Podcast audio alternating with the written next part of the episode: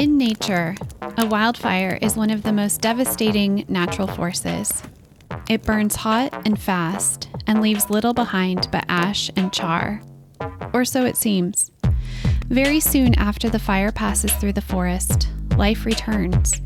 Shrubs and weeds that clog the forest floor have burned away, leaving space for new trees, grasses, and flowers to emerge and flourish. Habitats are created, bringing new insects, birds, reptiles, and mammals. A cancer diagnosis can feel like a wildfire, our bodies becoming this new, fire clarified landscape. For some, cancer changes utterly everything. For others, cancer brings greater clarity and purpose. And some of us are still searching for what life after a cancer diagnosis will look like. Welcome to The Burn. We are exploring stories of life and transformation following a breast cancer diagnosis. I'm April Stearns, the founder and editor of Wildfire Magazine and the host of this podcast. Today, I am joined by my guest, Katie Murray. Katie is going to be reading a story that she wrote for a recent edition of Wildfire Magazine. I am so excited to have her here with us today. I am going to share with you a little bit about Katie, and then uh, we will welcome her to to read her story.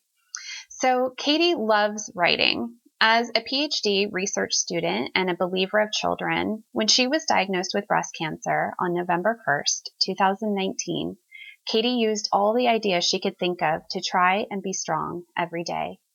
Even if it was a small, strong moment every day. Katie found the power of words unbelievably healing, and joining Wildfire's writing group strengthened her need and love of words. She can't think of anything better to do, she says, than wrap herself up tight, light a candle, wriggle her legs under her laptop, and write herself to heal.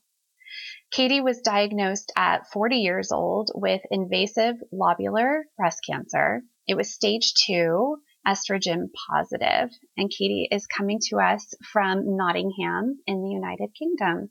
Katie, welcome. Thank you. Thank you, April. I'm so excited to have you here with me. So, you are going to be reading a story that you wrote for our fifth annual body issue of Wildfire mm-hmm. Magazine. I'm going to turn it over to you now to let you read. Okay, thank you. It's called Naked Narrative. Writing for the last year has cleared space around my heart and below my ribs. I breathe deeper. I have more space in my body. I can feel it. And I found where the old traumas were hiding. I didn't know before this year that that's where they lived.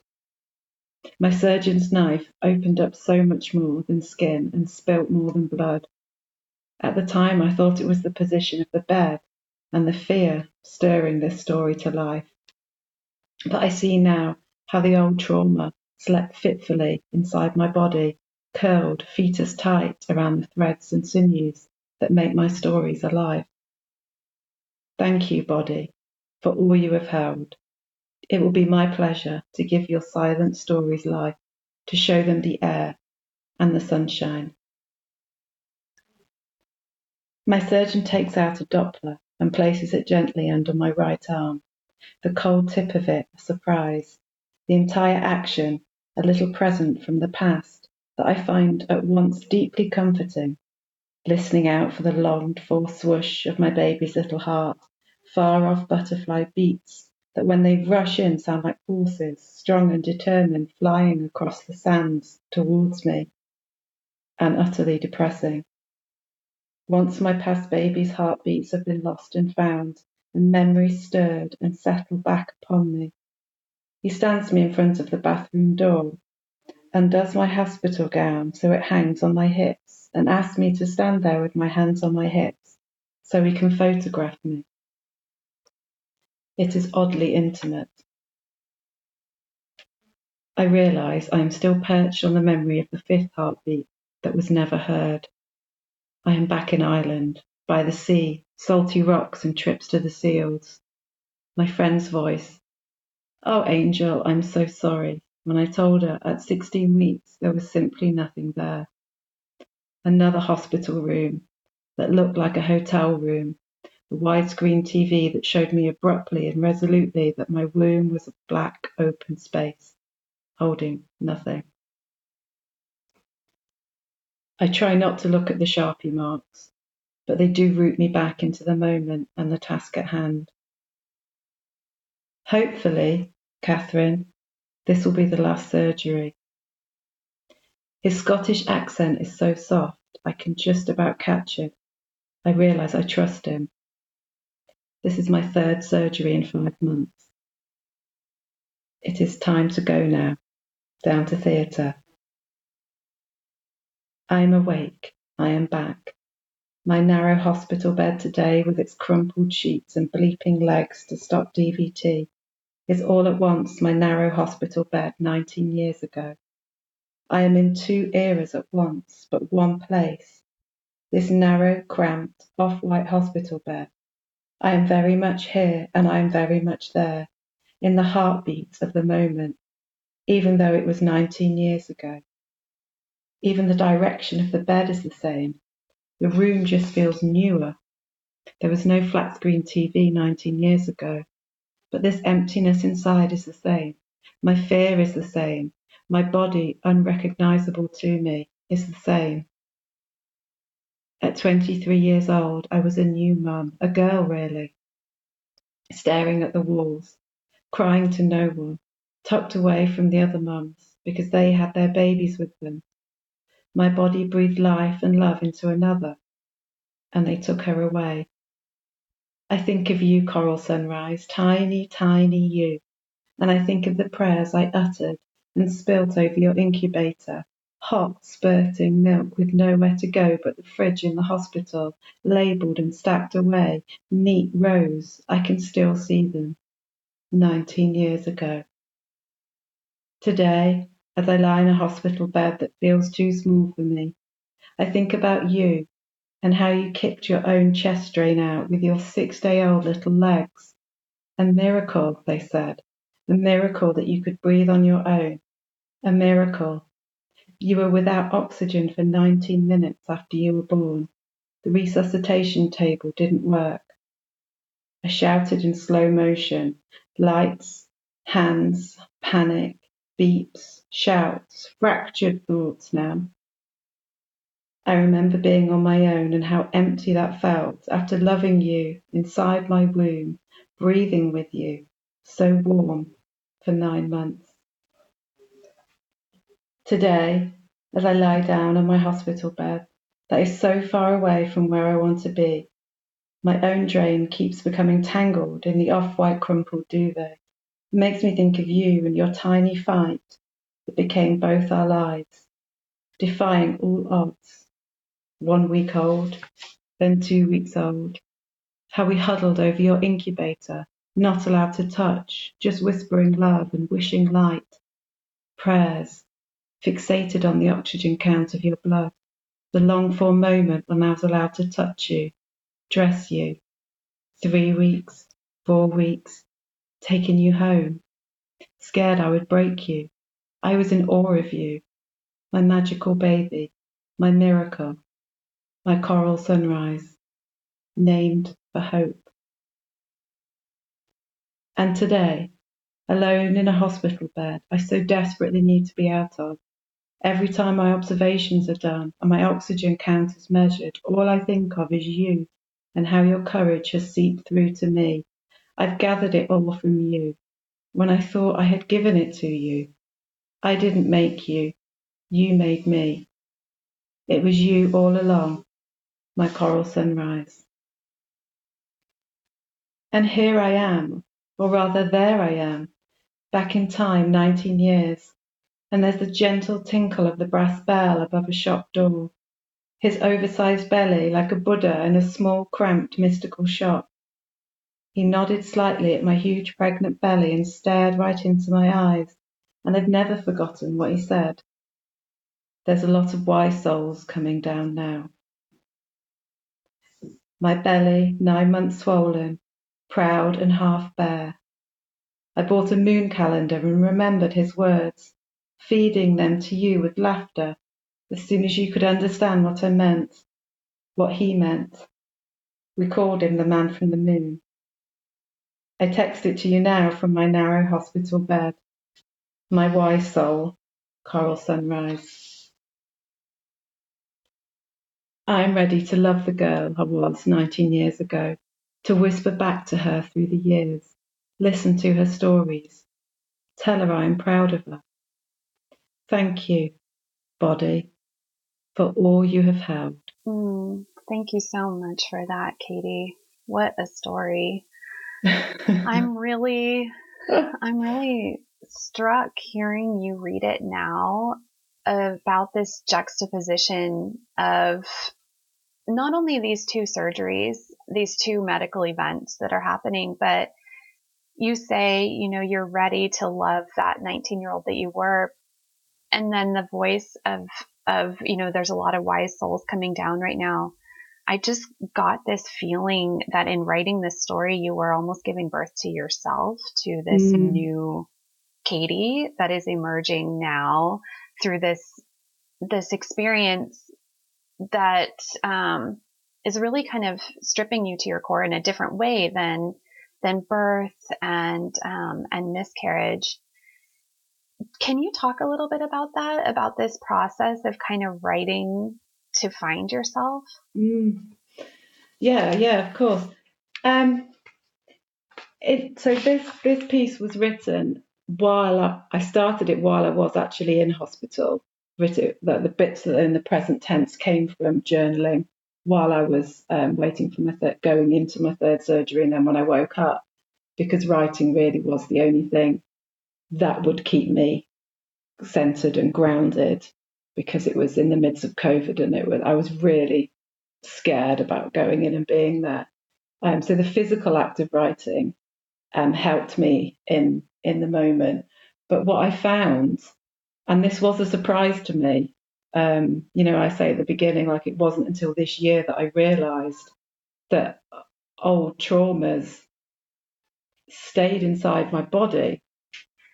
Um, and I suppose when I say it now, that sounds it doesn't sound that surprising or shocking, but um, going through my breast cancer treatment, I guess I've started writing in a way that I never had before, you know, with such passion and such dedication, um, and really entered that healing space of writing and found that um, that it brought all of this to, to light. And it was a series of realizations um, because I was really struck when I was in the hospital having all of these memories about the man from the moon. And I saw all these stories. The first, the first story I wrote is called Threads, and it's about stitches. And it's about, you know, my stitches and the stitches of time. And it was, well, where does one story start and another begin? And they all came tumbling out. And I thought it was because I was, you know, traumatized and upset. But then when I kept writing, I realized that I was rehealing or even maybe healing um, in the first instance, you know, I didn't realize that there was so much there that was um, still raw, I guess. Does that make sense? Oh, absolutely. And you're really kind of making me realize too how, because we're in this age now of processing grief through social media, that we tend to write very present tense, you know, as things are happening to us. And it doesn't give the same transformation that that writing about something more in the past can but we don't really necessarily realize that you know we're cataloging what's happened we're sharing with friends and family who are desperate to mm-hmm. know what we're going through and it's stirring up, like you said, all kinds of traumas from the past. So sitting down and writing something more like what you just wrote versus, you know, a Facebook update or an Instagram post really does help you to connect those threads and see mm-hmm. kind of where, where healing is yet to be had. And where it's already happened. Like, I really think that's the difference between, I say this a lot actually, um, writing between a wound and a scar. And I do think that both are really valuable. You know, I, writing from a wound is when it's super raw, super like it's happening. It's right now. You're just bleeding all over the page, you know, and, and that's really helpful and needed. But then to be able to continue that process and see how it's this fluid thing that's traveling back and forth through time, then you start to really get that healing and start to like you said, kind of fall in love with that person that you used to be and then use her to help you through this new moment. Mm. I love that you had your journal there with you in the hospital. That's incredible. Can you share a little bit about that decision to take it there? Is that normal for you or was that a moment of inspiration to take it? Um, it was um, purely because the act of writing had become my go to, my safe space, my therapy. Um, and I really was in a bit of a tears about this third surgery because the COVID constraints made it really lonely. So I'd already done two in the in the midst of COVID. So I knew how awful it was. I knew how how lonely it is coming round without anybody there. Um, so I was absolutely dreading this third surgery. Um, and the only thing that I thought that could help me was writing through it. And I literally, I was writing as they were pushing me, like on the bed, you know, like you've got to go down to surgery. And I was like, I've just finished this paragraph. and then as soon as I woke up, I started writing again. Um, That's incredible. Yeah, just to just to help me um, cope with it. Really. Yeah. Um, but I'm so glad I did because I captured so many things that came spiraling out. Um, Mhm. And things you, you know, like the Doppler that he was looking for. Um, I presume he was looking for blood vessels because, you know, they sharpie you all up. So I didn't know that because I was having all my lymph nodes cleared. So it was in a different place. I had no idea he was going to get a Doppler out. I had no idea that I'd hear that whoosh, whoosh, whoosh, whoosh. Um, Wow. you know, because I think when you go through your normal life, all these sort of memories and triggers, they happen in your head and you can just push them away. But when, you know, when I was there, and I guess maybe because I had my journal, I was ready to capture it. And it took me right back to a miscarriage in, that I had when I lived in Ireland in between my third and fourth child. And I thought, wow, it's amazing where we go um, Mhm. In our head, you know, but if you can capture it. hmm Yeah, yes. The trigger of a sound can be so profound. I mean, you were already sort of primed for it being in the hospital, but then to have him bring out the Doppler, I'm sure Yeah. it just sent you right back. Um, I'm so sorry for your loss um, and that you had to experience you. that. But I also want to say how grateful I am for you to writing that because I think that that's kind of in a in a nutshell I think what kind of happens when we have all of these other diagnoses, you aren't a blank page, you know, just arriving Mm. there and, and, and breast cancer say is the first thing that ever happened to you. We're not. We're these complex people who've had lots and lots of experiences, some of them traumatic. And so you carry that into this breast cancer Yeah. experience as well. You have no choice. Um, so yeah, writing through it is a tremendous tool, I think, too. Do you, I wonder, have any advice for anyone um, who is maybe a little afraid to pick up pen and paper? Is there anything that you've found that kind of has made you fall so head over heels for for writing as self care? Um, well, I think I would say, well, I'd say to join one of your workshops um, because the self, uh, genuinely, um, the the free writing, the subconscious um, writing, writing on a prompt, moving your hand and writing without any type of um, judgment or that process uh, gets you to um, access those deeper things. And, and, sometimes I'm surprised at what comes out, and I'm and I don't know that I think something until it's it's written. But also doing that takes away any type of I don't know what you'd call it, like sort of ego or uh, self doubt, or because you're not sitting down to create a masterpiece. No one's told you to write it. You're just you're doing. It's like yoga, isn't it, for the soul? It's like breathing.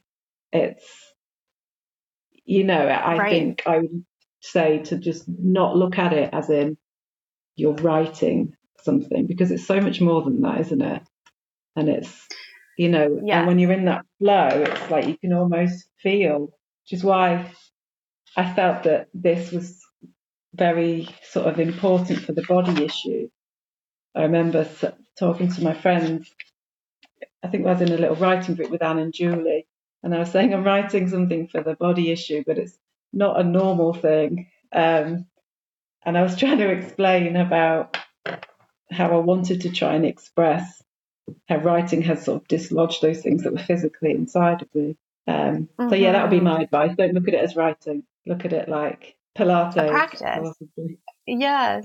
yeah, right. Practice, yeah. Exactly. Well, um, Natalie Goldberg, who wrote the book Writing Down the Bones, does talk about that, you know, as writing as a as almost like a Zen practice to get in touch with yourself and you know, maybe in the process of that, something comes out that is, you know, shared or published or something like that. But before all of that, it's just a process of letting it out of your brain, you know, stream of mm-hmm. conscious.